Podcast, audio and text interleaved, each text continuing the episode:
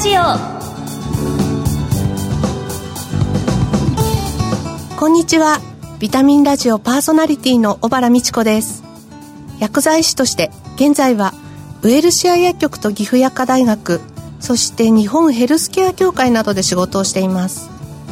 この番組は健康をテーマに医療に関わる専門家をゲストにお招きして明日の健康づくりのヒントになる元気を呼び込むお話をお届けしています。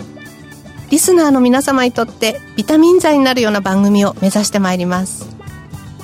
秋は各地域で伝統的なお祭りなども開催されていると思います、えー、きっとこのような文化も大切なコミュニティだなというふうに感じますのでぜひこんなの楽しかったなんていうのがありましたら番組にお寄せいただきたいと思います。先週に引き続きゲストは東京大学高齢社会総合研究機構教授の飯島克也さんです。そして番組の最後にはプレゼントをご用意しています。最後までお楽しみに。ビタミンラジオ。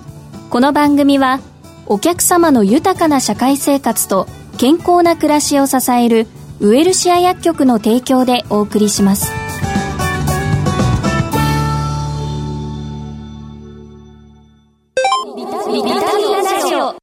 タミンラジオパーソナリティの小原美智子です。今月のゲストをご紹介いたします。ゲストは東京大学高齢社会総合研究機構教授の飯島克也さんです。先生よろしくお願いいたします。はい、こちらこそよろしくお願いいたします。今月の特集テーマはフレイル予防で健康長寿です。2回目の今日はあなたのフレイルチェックと題してお話を伺いたいと思います。飯島先生はご専門の老年医学や老年学の観点から、年齢とともに心身の活力が低下した虚弱の状態を示すフレイルという言葉を生み出された先生なんですけれども、改めてフレイルについておさらいさせていただきたいのですが。はい。じゃあちょっと簡単にね、はい、説明しますね、はい。あの、虚弱という意味を改めて、このちょっと前向きなね、予防意識を高めたいってことで、フレイルって言葉を出したんですけれども、はい、何でもかんでも元気だっていう健康合憲でもなく、だけど本当にギリギリの要介護でもなくという、この長い長いみんなが持ってる中間の時期で、で、それは体の衰え、パーツパーツの衰えだけではなくて、心理面とか社会的とか、いろんな要素の部分がこう落ちてくるんだ。それが積み重なって、えー、まあ愛絡み合いながら自律機能が落ちてきちゃうというのがね、えー、このフレイルというもので、だけど頑張れば戻せるよっていう、可逆性をまだまだ持って秘めている時期だから頑張ろうねっていうのが、このフレイルという概念なんですね。はい。なんか先週その社会的フレイルを、うん、えっと、改善するためには、はい、やっぱりお仲間と一緒にいるっていうこともいいんだっていうお話だったと思うんです、ね、人とのつながりですね。はい。そうするとやっぱりお食事とかも、あの、まあ、みんなで召し上がる。例えば孤食を避けてみんなで食べるとか、うんうん、そういう方がいいんですかね。そうですね。はい、まあ、我々のいろんな研究の中で、はい、やっぱり孤食っていうのは、はっきりとお一人暮らし以上に怖いリスクであるということがもう証明されてきてますんでね。はい、やっぱり何を、どんな栄養素を食べるかっていうことも重要なんですけど、はい、それ以前に誰と食べるのか、はい、どんな雰囲気でワイワイと食べるのかっていうところの要素の方がもしかしたら大きいかもしれないですね。じゃあ、あの、今結構タンパク質って言われてますけれども、うんうんそこはまたちょっとそれだけではないっていうことなんですね。まあ、あの、筋肉維持って言ったらまあ、やっぱりみんな国民の方々、タンパク質重要だって分かってる。はい。で、この筋肉の衰えって医学用語でちょっと難しいんですけど、サルコペニアって言うんですね。はい。で、このサルコペニアをしっかり予防、対策を取っていくためには、ワンランク、ツーランク、もうちょっとタンパク質を積極的に取らなければならないんですけど、そこにちょっと具体的な情報が欲しいじゃないですか。そうですね。例えば、体重60キロの方がいたとしますよね。はい、ご高齢の方でもね。最低限、その1日60グラムのタンパク質は取らなければならないと言われてるんです。はい、簡単に言えば体重1キログラムあたり1グラム、はい。ね。だけどそれは最低限と言われていて、ええ、この筋肉の衰え、サルコペニアを予防するためには、もうちょっと取らなければならないと。具体的に言っちゃうと体重 1kg あたり、1.2から1.5 g ってちょっと言われてるんですけど、はい、ちょっと難しいですよね。簡単に言うと、60キロの体重の人は、60 g で甘んじず、はい、70、80、90g ぐらい取ってほしいんだと。で、よくスーパーで買うステーキはいありますよね。はい 200g のステーキって何 g のタンパク質入ってるかご存知ですか？いや、ある意味タンパク質の塊でしょって思ってるんですけど、35g ぐらいなんですよ。思ったほど 入ってないんですね。そうですよね。だけどやっぱり王道ですから、ええお肉のねええ。で、それがやっぱりアドバイスの一つと、はいもう一つですね。例えばある高齢のおじいちゃまが、ええ今日孫来ると。はい。で、だからお肉いっぱい食べよう。お肉デイにしようと思ったとするじゃないですか。はいはいそうすると、その方は、ステーキ、少なくとも2枚以上食べなきゃいけないんですよ。無理ですよね。無理ですねぼ50代の僕でさえも無理なんでね。ええ。だからそれだけいかに幅広い食材で、薄く広く薄く広くでタンパク質をいっぱい取らなければならない。これが二つ目のアドバイス。ええあと、もう一個実はあるんですけどね。ええお年を取れば取るほど、胃袋に入ったタンパク質が、血となり肉となりになっていきにくくなっちゃうんです。はいはい結構効率悪くなってきちゃう。そうです。だからやっぱりこう、太ももが細くなってきちゃうっていうのがあるんでね。えー筋肉がだいぶ減ってきちゃったかっていうのの一つのチェック項目として、はい指輪っかテストっていうのを開発したんですけどね。はい親指と人差し指ではい、まん丸の綺麗な輪っかを作って、ねその大きさで、はいこれ約30センチぐらいの、あの、内側の円周っていうか周囲形があるんですね。これあの指が特定に長いとかそういうことは関係ない、まあ、基本的には慎重にある程度比例して、はいしかもこれは経年変化でどんどん小さくならないんです。あ、なるほど。いわゆる自分の体の中に持っている普遍のはい舞物差しっていうんですかね。はい。で、この指の輪っかのサイズで自分のふくらはぎの一番太いところをはい。ギュッとじゃなくて軽くはい。ふわっと囲んでみると。で、そうすると自分の指のサイズよりもはい。ふくらはぎの太さの方がちょっとボリューム感があってほしいわけなんです。はい。まあでも、あの、女性の方はね、私太いから恥ずかしいわとか、はい。象の足みたいだからって太い方が恥ずかしいっていう考え方あるじゃないですか。はい。ありますね。だけど、むしろ今回のフレイル対策、特に筋肉の衰え対策ってことで考えると、ふくらはぎが細くなってくる方が怖いっていう。うん、ですからね、ちょっとこの指輪っかで当てて、ふくらはぎが細くて、ちょっと隙間ができて、ちょっとスカスカ感、グスグス感があるなっていう方はね、ちょっと要注意っていうふうに思わなければならない。はい。あともう一個ですね、ええ。ユニークなものは滑舌なんです。ええ。滑舌、まあ僕は滑舌いいかどうかわかりませんけど、いや いいと思います。ね、例えば、ええ。あの、パンダのパ、はい。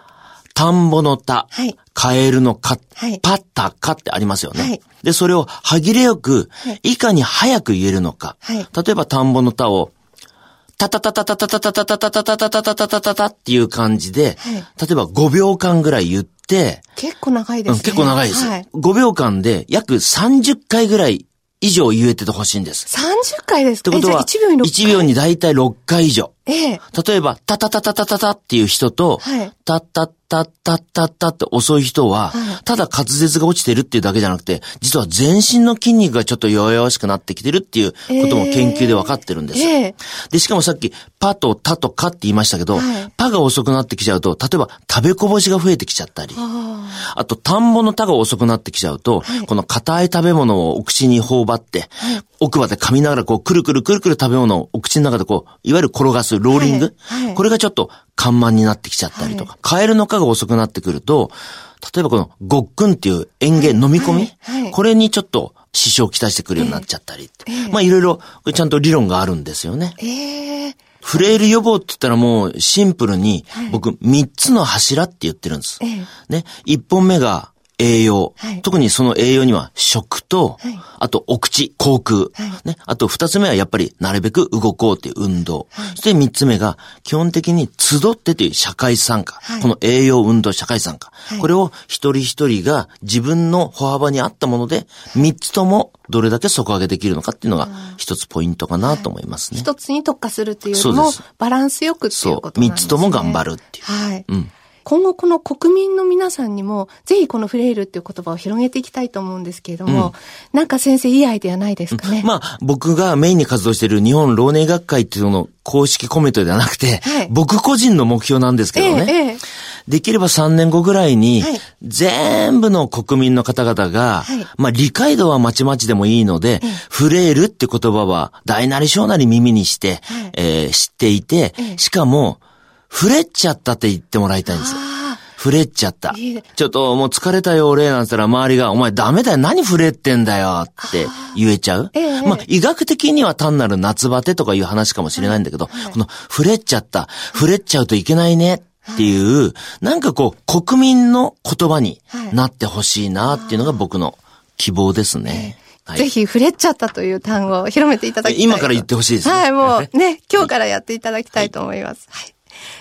え最後にあの、飯島先生が目指す、これからのフレイル予防について、あの、簡単に教えてください。はい。まあ、あの、フレイル予防、フレイルっていうのはまあ、前向きな、明るい気持ちで予防意識をっていうところで、みんなで同じ方向性向こうねっていう、新しい風を入れようとしてるんでね。で、まずちょっと二つ。一つは、一人一人の国民の方が、やっぱり自分の気づき、はい、自分ごとのように思うっていうところでね、自分の足元のヒントをどう拾っていくのかっていうことで、先ほどの三つの柱にもなりますけど、はい、その個々人のっていうことが一つですよね。で、もう一つは、やっぱりこう、市民の方が住んでいるその町、自体がどのぐらい歩きやすい街なのかとか、社会参加といっても社会参加しやすい場がどれだけあるのかとかっていう、ちょっとやっぱり見え、もう一回り見える化しないといけないので、まあそういう意味では、あの、行政のね、市役所の方々のご協力もいただいたりして、もっともっとこのオール市町村、オール町、オール自治体でね、何かこう、活力のある街づくり的な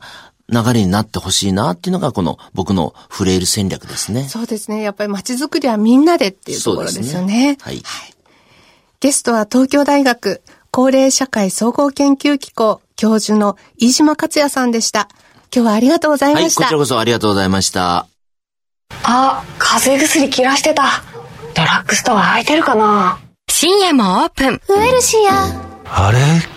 薬残っちゃったな。お薬の相談も。ウエルシア。答える支えるウエルシア薬局。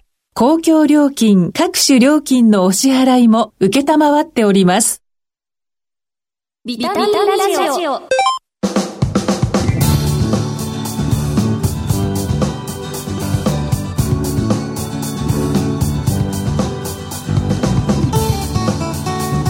2回にわたり東京大学高齢社会総合研究機構教授の飯島克也さんのお話をお送りしました。とっても気さくにお話ししていただきましたけれども触れちゃった。今日から皆さんぜひ使ってみてください。ここで番組からプレゼントのお知らせです。10月のプレゼントは緑茶チョコとほうじ茶チョコです。静岡県島田市と横浜薬科大学ウエルシア薬局の3団体がコラボした商品でそれぞれ島田市産の緑茶とほうじ茶の粉末が使われています、えー、私もお茶とチョコレートの組み合わせってどうかしらと思って食べてみたんですけれどもこう鼻から抜ける香りが本当にこうほうじ茶とか緑茶の香りがとても強くて、えー、芳醇な香りだったんですね、えー、ぜひ皆さんに召し上がっていただきたいなと思っています。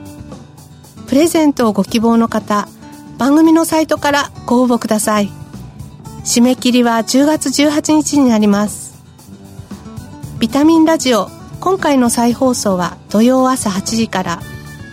放送後はラジコのタイムフリーやポッドキャストでもお聞きいただけます。次回の放送は11月5日です。